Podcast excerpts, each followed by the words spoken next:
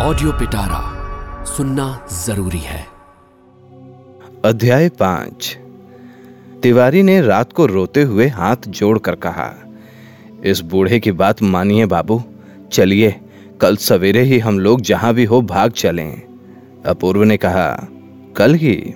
सुनू तो क्या धर्मशाला में चलें? चलें? तिवारी बोला, इससे तो वही अच्छा है, साहब मुकदमे में जीत गया है। अब किसी दिन हम दोनों को पीट भी जाएगा। अपूर्व सहन न कर सका। क्रोधित होकर बोला, माँ ने क्या तुझे मेरे घाव पर नमक छिड़कने के लिए भेजा था? मुझे तेरी ज़रूरत नहीं। तू कल ही घर चला जा। मेरे भाग्य में जो बदा है वही होगा। तिवारी फिर कुछ नहीं बोला। चुपचाप सोने चला गया। उसकी बात अपूर्व को अपमानजनक जान पड़ी। इसीलिए उसने ऐसा उत्तर दिया था। अगले दिन नए मकान की खोज होने लगी। तलवलकर को छोड़कर ऑफ़िस के लगभग सभी लोगों से उसने कह दिया था। इसके बाद तिवारी ने फिर कोई शिकायत नहीं की। स्वाभाविक बात थी कि मुकदमा जीत जाने के बाद जोसेफ परिवार के विचित्र उपद्रव नए नए रूप में प्रकट होंगे। लेकिन उपद्रव की बात कौन कहे, ऊपर कोई रहता नहीं। कभी कभी यह संदेह होने लगा था। उपद्रव रहित एक सप्ताह के बाद, एक दिन ऑफ़िस से लौटने पर तिवारी ने प्रसन्न होकर कहा, आपने सुना छोटे बाबू? क्या साहब का पैर टूट गया? अस्पताल में है? देखें, बचता है या नहीं? तुझे कैसे पता लगा? तिवारी बोला, मकान मालिक का मुनीम हमारे ज़िले का है। वह आया था किराया लेने, उसी ने बताया है। हो सकता है कहकर अपूर्व कपड़े बदलने अपने कमरे में चला गया। तिवारी को पूर्ण विश्वास था कि मलेच्छ होकर ब्राह्मण के सिर पर, जिसने घोड़े की तरह पैर पटका है, उसका पैर ना टूटेगा तो क्या होगा? अगले दिन अपूर्व ने तिवारी को बुलाकर कहा, एक मकान मिला है, जाकर देख आओ। तिवारी ने हंसकर कहा, अब दूसरे मकान की ज़रूरत नहीं पड़ेगी बाबू, मैंने सब ठीक कर लिया है। अगली पहली तारीख को जाने वाले चले जाएँगे। मकान बदलने में कम झंझट नहीं है। अपूर्व अच्छी तरह जानता था, लेकिन साहब की अनुपस्थिति में जो उपद्रव बंद हो गया है, वह उनके लौट आने पर भी बंद रहेगा, उसे ऐसी आशा नहीं थी। ऑफ़िस जाने से पहले तिवारी ने छुट्टी मांगते हुए बताया कि आज दोपहर को वह बर्मियों के मंदिर में तमाशा देखने जाएगा। अपूर्व ने हंसकर पूछा, तुझे तमाशा देखने का कब से शौक हुआ है तिवारी? हम्म? विदेश का सब कुछ देख लेना चाहिए बाबू। अपूर्व बोला, अवश्य अवश्य। लंगड़ा साहब अस्पताल में है। इस समय बाहर जाने में कोई डर नहीं है। चले जाना, लेकिन जल्दी ही लौट आना। साहब की दुर्घटना के समाचार से वह इतना प्रसन्न था कि अपने यहाँ के जिस व्यक्ति से उसका कल परिचय हुआ था, आज उसके प्रस्ताव को अस्वीकार नहीं कर सका। उसे जाने की अनुमति देकर अपूर्व ऑफ़िस चला गया। उसके एक घंटे बाद ही तिवारी को उसके गाँव का वही व्यक्ति आकर बर्मियों का तमाशा दिखाने ले गया। तीसरे पहर घर लौटकर अपूर्व ने देखा, दरवाजे में ताला लगा है। तिवारी ने वह पुराना ताला बदलकर यह नया ताला क्यों लगाया? वह दो मिनट तक बाहर खड़ा सोचता रहा। तभी ऊपर से वही ईसाई लड़की बोली, मैं खोलती हूँ। कहकर वह नीचे आई और बोली, माँ कह रही थी कि अपना ताला लगाकर मैंने अच्छा नहीं किया। ऐसा ना हो कि मैं विपत्ति में पड़ जाऊँ। फिर द्वार खोलते हुए बोली, माँ बहुत डरपोक हैं। बिगड़ रही थी कि अगर आप विश्वास न करेंगे तो मुझको ही चोरी के अपराध में जेल जाना पड़ेगा। लेकिन मुझे तनिक भी डर नहीं लगा। अपूर्व बोला, लेकिन हुआ क्या? कमरे में जाकर देखिए, क्या हुआ है? अपूर्व ने कमरे में घुसकर देखा तो दोनों ट्रंकों के ताले टूटे पड़े हैं। पुस्तकें, कागज़, बिस्तर, कपड़े आदि फर्श पर पड़े हैं। ये सब देखकर उसके मुँह से निकला। यह सब कैसे हुआ? किसने किया? भारती बोली, भले ही किसी ने भी किया हो, लेकिन मैंने नहीं किया। फिर उसने पूरी घटना सुनाई। दोपहर को तिवारी जब तमाशा देखने जा रहा था तो भारती की माँ ने उसे देखा था। थोड़ी देर बाद नीचे के कमरे में खटखट सुनकर भारती को देखने के लिए कहा, उनकी छत के किनारे एक छेद है। उसी छेद से देखते ही भारती चिल्ला उठी। जो लोग बक्स तोड़ रहे थे, वह जल्दी से भाग गए। तब वह नीचे आकर दरवाजे में ताला लगाकर पहरा देने लगी कि कहीं वह फिर न लौट आए। अपूर्व पलंग पर बैठ गया। भारती ने कहा, इस कमरे में आपका भोजन का तो कोई सामान नहीं है। क्या मैं कमरे में आ सकती हूँ? आइए, अपूर्व ने कहा। फिर विमोड़ की तरह उससे पूछा, अब मुझे क्या करना चाहिए? भारती ने कहा, सबसे पहले यह देखना चाहिए कि क्या क्या चीज़ें चोरी हुई हैं। अपूर्व ने कहा अच्छा देखिए ना क्या क्या चोरी हो गया है।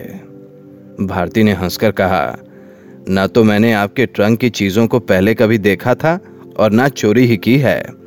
इसीलिए क्या था और क्या नहीं, मैं कैसे जान सकती हूँ? अपूर्व लज्जित होकर बोला, आप बिल्कुल ठीक कहती हैं। अच्छा तो फिर तिवारी को आ जाने दीजिए, वही सब कुछ जानता है। कहकर इधर उधर बिखरी चीज़ों को करुणा भरी नज़रों से वो देखने लगा। उसका निरुपाय चेहरा देखकर भारती हंसती हुई बोली, वह जानता है और आप नहीं जानते। अच्छा मैं आपको सिखा देती हूँ कि किस तरह जाना जाता है। इतना कहकर भारती फर्श पर बैठ गई और ट्रंक को पास खींचती हुई बोली अच्छा पहले कपड़े लत्ते संभाल लूँ। यह क्या है? शायद मुर्शिदाबादी सिल्क का सूट है। ऐसे कितने सूट हैं? दो सूट मिल गए। यह एक और जोड़ा है। अच्छा धोती एक दो तीन, चादर एक दो तीन ठीक मिल गया। शायद तीन ही जोड़ी थी। अपूर्व बोला हाँ तीन ही जोड़ी थी। यह लालेन का सूट है? आप वहाँ शायद टेनिस खेलते थे। यह लालेन का सूट है? आप वहाँ शायद टेनिस खेलते थे। हाँ तो एक, दो, तीन। उस अलमारी में एक और एक आप पहने हैं। तो फिर सूट पाँच ही जोड़े हैं। अपूर्व प्रसन्न होकर बोला हाँ ठीक है। पाँच ही जोड़े हैं। इतने में एक चमकीली वस्तु दिखाई पड़ी। उसे बाहर निकालकर बोली, यह चैन सोने की है। घड़ी कहाँ गई? अपूर्व प्रसन्न होकर बोला, खैर है कि बच गई। चेन शायद वह लोग देख नहीं सके। यह मेरे पिताजी की निशानी है। लेकिन घड़ी यहाँ है। कहकर अपूर्व ने घड़ी दिखा दी। भारती बोली, चेन और घड़ी मिल गई। अब अंगूठियाँ बताइए। अपूर्व बोला, मेरे पास एक भी नहीं है। चलो, यह भी अच्छा हुआ, लेकिन सोने के बटन? अपूर्व बोला, टसर के पंजाबी कुर्ते में लगे थे। भारती ने अलमारी की ओर देखा, फिर हंसकर बोली, लगता है कुर्ते के साथ वह बटन भी चले गए। फिर पूछा, ट्रंक में रुपया था ना? अपूर्व के हाँ कहने पर भारती बोली तो फिर वह भी चला गया। कितना था? यह मालूम नहीं। अपूर्व बोला, यह तो मैं पहले ही समझ गई हूँ। आपके पास मनी बैग है ना? लाइए, मुझे दीजिए, देखूँ? अपूर्व ने मनी बैग भारती को दे दिया। वह हिसाब लगाकर बोली, दो सौ पचास रुपए आठ आने हैं। घर से कितने लेकर चले थे? अपूर्व बोला, छह सौ रुपए। भारती लिखने लगी, जहाज़ का किराया तांगे का भाड़ा, कूली की मजदूरी पहुंचकर घर के लिए तार भेजा था ना? अच्छा उसका भी रुपया और उसके बाद इधर दस दिनों का खर्च। अपूर्व बोला, वह तिवारी से बिना पूछे कैसे बता सकता हूँ? भारती बोली, सब मालूम हो जाएगा। दो एक रुपए का अंतर पड़ सकता है, अधिक नहीं। कागज़ पर अपने आप हिसाब लिखकर बोली, इसके अतिरिक्त और कोई खर्च तो नहीं है ना? नहीं। तो फिर दो सौ अस्सी रुपए चोरी हो गए हैं। अपूर्व चकित होकर बोला, इतने रुपए? रुकिए, बीस रुपए और कम कीजिए। जुर्माने का रुपए नहीं लिखा ना? नहीं, वह अन्याय था झूठ मूठ का जुर्माना, वह मैं कम नहीं करूँगी। अपूर्व चकित होकर बोला, जुर्माना तो झूठ मूठ का हो सकता है, लेकिन जुर्माना देना तो सच है? भारती बोली, आपने दिया क्यों? उस रुपए को मैं कम नहीं करूँगी। पूरे दो सौ अस्सी रुपए चोरी गए हैं। नहीं, दो सौ साठ। नहीं, दो सौ अस्सी रुपए। अपूर्व ने विवाद नहीं किया। इस लड़की की प्रखर बुद्धि तथा अद्भुत तीक्ष्ण बुद्धि देखकर वह चकित रह गया। अपूर्व ने पूछा, पुलिस में खबर देना क्या ठीक होगा? भारती बोली, क्यों नहीं? ठीक केवल इसीलिए होगा कि उससे मेरी काफ़ी खींचातानी होगी। वह आकर आपके रुपए दे जाएँगे। ऐसी तो आशा है नहीं। अपूर्व मौन रहा। भारती बोली, चोरी तो हो गई। अब अगर वह लोग आएँगे तो अपमान भी आरंभ हो जाएगा। लेकिन कानून तो है।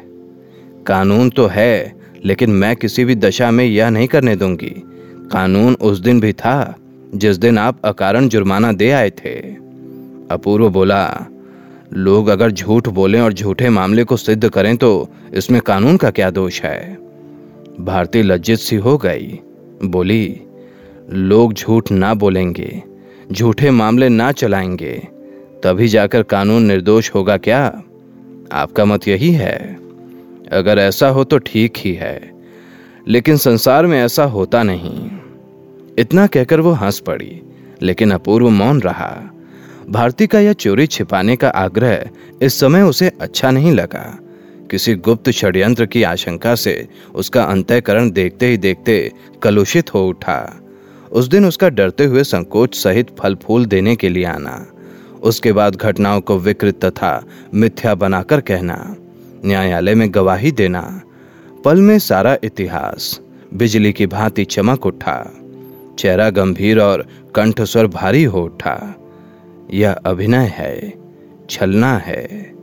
उसके चेहरे के इस आकस्मिक परिवर्तन को भारती ने लक्ष्य किया, लेकिन कारण न समझ सकी।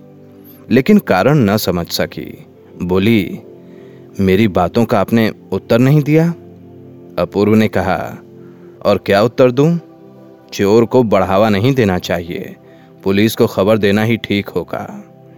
भारती भयभीत होकर बोली, यह कैसी बात? ना तो चोर ही पकड़ा जाएगा और ना ही रुपए मिलेंगे। बीच में मुझे लेकर खींचा तानी। बीच में मुझे लेकर खींचा तानी होगी। मैंने देखा है, ताला बंद किया है, सभी सजा कर रखा है। मैं विपत्ति में पड़ जाऊँगी। अपूर्व ने कहा। भारती ने व्याकुल होकर कहा, कहने से क्या होगा? अभी उस दिन आपके साथ इतना बड़ा अन्याय हो गया। एक दूसरे से परिचय नहीं, बातचीत नहीं। इसी बीच अचानक आपके लिए दिल में इतना दर्द क्यों है? पुलिस कैसे विश्वास करेगी? अपूर्व का मन और भी संदेह से भर उठा। बोला, आपकी आरंभ से अंत तक की झूठी बातों पर तो पुलिस ने विश्वास कर लिया और सच्ची बातों का विश्वास नहीं करेगी। रुपया तो थोड़ा ही गया, लेकिन चोर को बिना दंड दिलाए न छोड़ूँगा। भारती बुद्धिहीन की तरह उसे देखती रही। फिर बोली, आप क्या कहते हैं अपूर्व बाबू? पिताजी अच्छे व्यक्ति नहीं हैं। उन्होंने आपके प्रति बहुत बड़ा अन्याय किया है। मैंने इसमें जो कुछ सहायता की है, उसे भी मैं जानती हूँ। लेकिन इसका अर्थ यह नहीं है कि मैं आपके कमरे में घुसकर ताला तोड़कर रुपए चुराऊँगी। ऐसी बात आप सोच सकते हैं, लेकिन मैं नहीं सोच सकती। ऐसी बदनामी होने पर मैं बचूँगी कैसे? कहते कहते उसके होंठ फूल कर कांपने लगे। उन्हें ज़ोर से दबाते दबाते तूफ़ान की तरह उस कमरे से वो निकलकर चली गई। ऐसी ही इंटरेस्टिंग किताबें कुछ बेहतरीन आवाजों में। सुनिए सिर्फ़ ऑडियो पिटारा पर। ऑडियो पिटारा सुनना ज़रूरी है।